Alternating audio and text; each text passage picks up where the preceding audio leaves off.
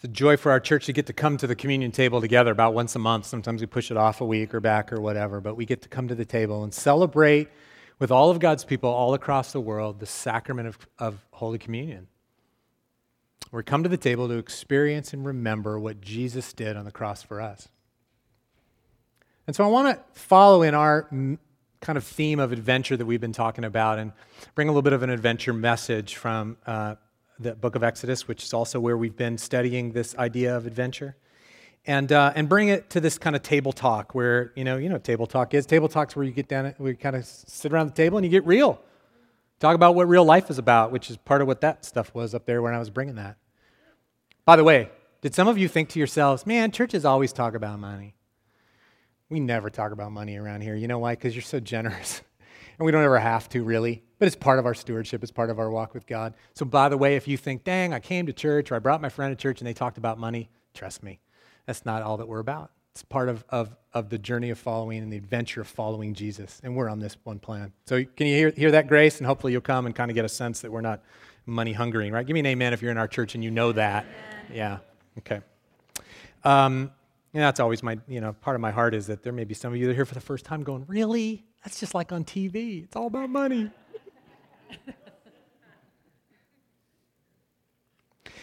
this adventure, we're talking, we've been talking about rediscovering adventure because adventure is a core value of ours. And adventure is a core value because adventure is about, we, we say adventure, the definition of adventure is that it's being out of control because that's following Jesus. Adventure is being out of control. And we talk about it this way because there's this adventure that we get to be on where we follow Jesus and we exchange our plan for our lives with his plan for our lives. And we get on board and it takes us wherever Jesus takes us. And the reality of actually walking with the living God is out of control, scary, adventurous, radical, life at its fullest. And we value that around here. So we've been talking about rediscovering adventure, this adventure of saying, All right, Jesus, my life's yours.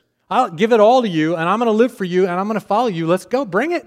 Let's go. And that's what we've been talking about. And we've been seeing some passages in the book of, of Exodus and studying that. If you haven't read the book of Exodus lately, you need to do that. And we're only uh, in five chapters into, four chapters into it, but you can get caught up. And I won't take too much time. I'm not going to take any time to get caught up to the other passages that we've done so far. But here we are in the story, and many of you know enough about the story to recognize this part that we've gotten to. And here's the part that we're at that Moses now has been met by God at the burning bush after he lived 40 years away from, from the people in Egypt. The, the Israelites had been enslaved in Egypt. And Moses killed a dude, super bummer, and had to go out 40 years and live away because they were seeking his life. And the Lord showed up and said, Now's the time. Well, I didn't mean to say that. That's the name of the capital campaign. Now's the time, Moses. Go build a building extension. Now's the time, God said to Moses, showed up and said, Go back to Egypt. I am going to rescue your people. So let's go. And so Moses goes, Whoa, really? I don't know. Because whenever we hear adventures, whenever we hear the Lord call us to step out and follow him somewhere, and we don't know how the end is going to be, we always get a little scared. And so Moses is scared, and Moses offers excuses. And these are some of the sermons you've heard in the last few weeks. But Moses ultimately gets on his donkey and goes back to Egypt with his wife and kids. And he finds his brother and he shows up now, all right, ready to be obedient. He shows up in chapter 5 to Pharaoh and he says, I've heard from the Lord, and the Lord said, You got to let my people go. This is the plan. God called me to this journey. I had all these crazy, you know, worries and fears, but God said He'd be with me, and God said He's going to rescue my people. Here we go. I'm going to do it. God, hey, Pharaoh, I'm in the plan of God. He says, Let my people go, and Pharaoh goes, What? no. So the journey starts out, oh man, this is not going the way that I thought it was going to go. And then it goes from bad to worse, and the wheels come off, and Pharaoh gets mad and goes, Listen, you come asking about that. You must have extra time on your hands. So now I'm going to make you work harder. And he takes away their straw with the bricks they're trying to make, says you got to make the same number of bricks, but you're not going to have straw. So now you got to go out and find straw at the same time. You're trying to make the bricks. And he goes, And stop being so lazy and stop talking about worshiping your God. And he becomes harsher on them and then starts beating them even more for not making their quota, bad to worse. Then the foreman, the Israelite foreman, go to, the, to Pharaoh and goes, What are you doing? You're being awful to us. And he goes, That's because you're Moses people trying to come in here and tell them you got to go worship. No, you're lazy. drops the hammer on them. Those guys go and find Moses and Aaron and go, You're killing us here. What are you doing, man? It's just been awful for us. And this is the story of starting out on the adventure with God. God calls you to this grand adventure, and you go, Hey, hey, set my people free. And then it just goes haywire, and it's awful. And Moses in this text now goes, What happened? And the message that God ultimately is going to give is things aren't always what they seem in the middle of the journey when you feel like it's not working. Things aren't always what they seem. But here's some questions that Moses asks that I just want to look at very briefly in this last two verses of chapter 5. Look at it with me. It says this Moses returned to the Lord and said, Why, Lord, why? have you brought trouble on this people? Is this why you sent me? Ever since I went to Pharaoh to speak your name, he's brought trouble on these people, and you have not rescued your people at all. That's what it feels like sometimes in the middle of the adventure when we step out for God, when we live out on, okay, I'm following you, whatever. When we step out for God and we tell somebody about Jesus, when we step out for God and invest our money in a village in Africa or in a building so that people come to the Lord, when we step out for God and, and uh, use our spiritual gifts and we haven't done that before, when we step out for God and, and, and pray uh, depending on God to come through, when we step out for God, sometimes in the middle of that adventure, it feels like God's not rescuing us and coming to us and in it at all at all. But things aren't always what they seem in the middle of the adventure. And friends, this is table talk because we come to the table to remind us midway on the adventure oh, yeah, oh no, he's a rescuer. He's a rescuer. He's here. He called me. He's good. He's going to come through. He is listening. He is noticing. But we ask these questions sometimes in the middle of the journey. So, in the middle of the journey, we come to the table. Here's some of the questions that come up in the middle of this adventure, and this is why we lead into the table with this. Number one question, he says, he said, Why, Lord, why? Why? That's just, I mean, that's how he begins it. Man, it went haywire. You're not doing anything. Why, Lord? What are you up to? This is the existential question that every human has asked forever. Why is this happening, right? This is what we ask. You ask it all the time with God. We've asked it ever since we were little. You have kids? Your two year old asks this. They start asking it when they're two. Don't touch that. Why?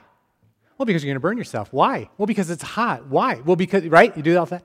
Eventually, you don't have that conversation. Your kid says why one too many times about the time they're two and three quarters years old, and they go, why? And you say, because I said so. Really? What awful parents you all are. It's short. That, why? Because I said so, or because I'm the parent, or whatever. That's short for because I've got a plan and you don't understand it, and you're asking why, because it doesn't look like it's going the way you want it to look, but I'm in this and I know better. Come on now, isn't that not right? That's what God does as our heavenly parent to us. You know, we get out in the middle of that adventure and we go, Really, Lord? Really? This is what's going on here? What? And we go, Why? And God goes, Because I'm the parent and I know what I'm doing. Sometimes we get those answers. Sometimes we don't get the answer. Sometimes we see a glimpse of the an- answer. One of the stories I tell, I shared it last week in Alaska where I was speaking, and I remembered it, and I've shared it with you. When, i when I left Marin Covenant, Lord led us out of Marin Covenant, go out, go do great things. Okay, we landed, we ended up in Colorado. The whole time, why, Lord? Man, I love Marin Covenant. What am I doing in Colorado? And recognize, have you ever changed a job and then recognized 11 and a half days into your new job that it's not the best fit? Why, Lord? What am I doing here? What's that? And my kids, of course, hate me because we moved, right? At the end of my time in Colorado, I was running on, uh, at, with Brooke, and we were having a conversation, and she said, You know, Dad, you know it's the best thing that ever happened to me. Brooke's our oldest of four. You know it's the best thing that ever happened to me that I moved to Colorado. I said, Why? What's, what do you. She said, I was not in a good place when I was in high school in Marin. And I don't know that I would have been following the Lord if I had stayed there. Three and a half years in Colorado Here's me. Why, Lord, why I got to move to Colorado? I got to leave all my friends, and I didn't like the job that you sent me to, and it's a hard job. And I heard well, on that run on the beach in San Diego at a family wedding we went to, I heard when Brooke said that, I heard the Lord say, Would that have been worth it? Would your three and a half years in Colorado have been worth it if that was the one reason I did it, so that your daughter would be protected and would walk with the Lord at the end of this time? Would that be worth it? And then, overwhelmed in worship, saying, Yes, Lord, that would be worth it. I heard the Lord say this. And I got a million reasons like that. You can't begin to understand the scope of my sovereignty and all of the reasons you spent three and a half years on that adventure. We say, Why, Lord? And he goes, Because I got a million things I'm doing. And we come to the table to remember there's a bigger picture. Jesus died for us. Jesus created a relationship with us, and that He will come and walk with us and rescue us and be with us. He's got a million plans, and He'll come through. Why, Lord, is what we ask. I'm just going to buzz through these last ones and be done. Second one. He asked the question Didn't you want this to be good? Why have you brought trouble on these people? You brought trouble. It wasn't the plan supposed to be for good, but you brought trouble. Why would you bring trouble? Isn't when I follow you, then it's supposed to be like a good thing? And we actually see people asking that question of God a whole bunch in the Old Testament. Like, why did you even do this? And what happens is we begin to get this place inside where we go, You, you must not be good because this isn't good. And I thought I was stepping out on an adventure with you and it would be awesome, but it doesn't feel awesome. Here's what I think happens in the midway, the question we ask midway on the adventure, we forget and confuse the difference between easy and good. What we say is, This isn't easy. I'm in the middle of this adventure. You called me on it. I'm on it. Whoa, wait a minute. This is not easy. And then that just real life. Hello. Say to myself, Grow up, man. That's life. I get on this adventure. It's not easy. That's not, that doesn't mean that he's not good. We come to the table to remember again that in the middle of the adventure, when the wheels maybe have come off, or we don't know what he's doing, and we're going, this doesn't feel good, or at least it doesn't feel easy, we come back to this and he says, This is my body, which is for you. And this is the new covenant in my blood. It's good news. We come back to the table and remember midway through the journey that he's good. Then he goes on to ask the question So is this, is this why you sent me? This one piece? Is this the whole adventure? And he's taking a swing at God. He's looking at God and he's going, This is the adventure. That is so not an adventure. That's so not fun. And to be truthful, I don't know that I want to be on it anymore. And every single one of us has gotten midway out, stepping out for the Lord, and has felt like the wheels have come off a bit and have freaked out about why, Lord, what are you doing? And every single one of us has gotten to the place where we said to him, Is this the adventure? Because if it is, I don't want it. I don't think I want to be on your adventure. If you haven't said that, you're either not really stretching on an adventure or you're being dishonest. Every one of us, authentic lovers of Jesus, have said, ah, I don't know that I want the Jesus thing in my life. Midway on the adventure, we go, Is this what you have? And the answer is always, No, no, my child. This is part of the adventure.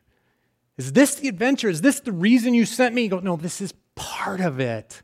And we get stuck in part of it. We usually get stuck in the worst part of it. I remember taking kids to Mexico, my first trip taking kids to Mexico, and everybody got sick. I remember Christine Gilmore over here in the front row. She survived it, fortunately. I remember her in the med- medical tent, IVs.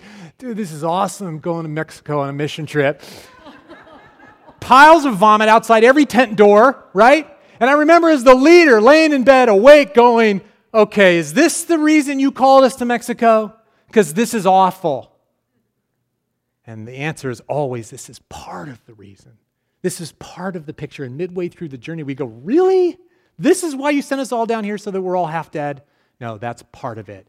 Because when you vomit in your tent and then get up and pound nails all day, you depend on Jesus like never before. And those kids come away going, Bring it, I'll barf all the way home. I'm on next year, right? That's what kids do. God's go, I got, and that's God again going, I got a million reasons why this happens, but it's only part of the adventure. We come to the table because this is the whole story. It's a bigger picture. God's still our rescuer. God has still saved us, and God will continue to, to be with us. Last question he asks is You're, You aren't going to rescue us, are you? That's his last phrase. Do you see it? It sounds so petulant. You and you have not rescued your people at all. Do you hear it? Again, it's so like a child. You don't love me at all. You're right. You're right. You're right. That's why I won't let you go to a drinking party when you're 13. Yes, I don't love you. That's right. That's what we say to our kids. No, the kids go, you don't, you're not doing anything. You don't ne- you never, right? Your kids say that? We go, come here. Shut up. never. It's such a child thing. You, but, but what's behind it is you're, you're not, you're not the rescuer, are you? You're not coming through. You're not doing anything. It's the fear inside. He says, You haven't, you said you were going to rescue us. The wheels came off in this adventure, and I don't see you. You're not coming, are you? And friends, that's at the bottom of every lie from the pit of hell to our souls. He's not going to come through for you.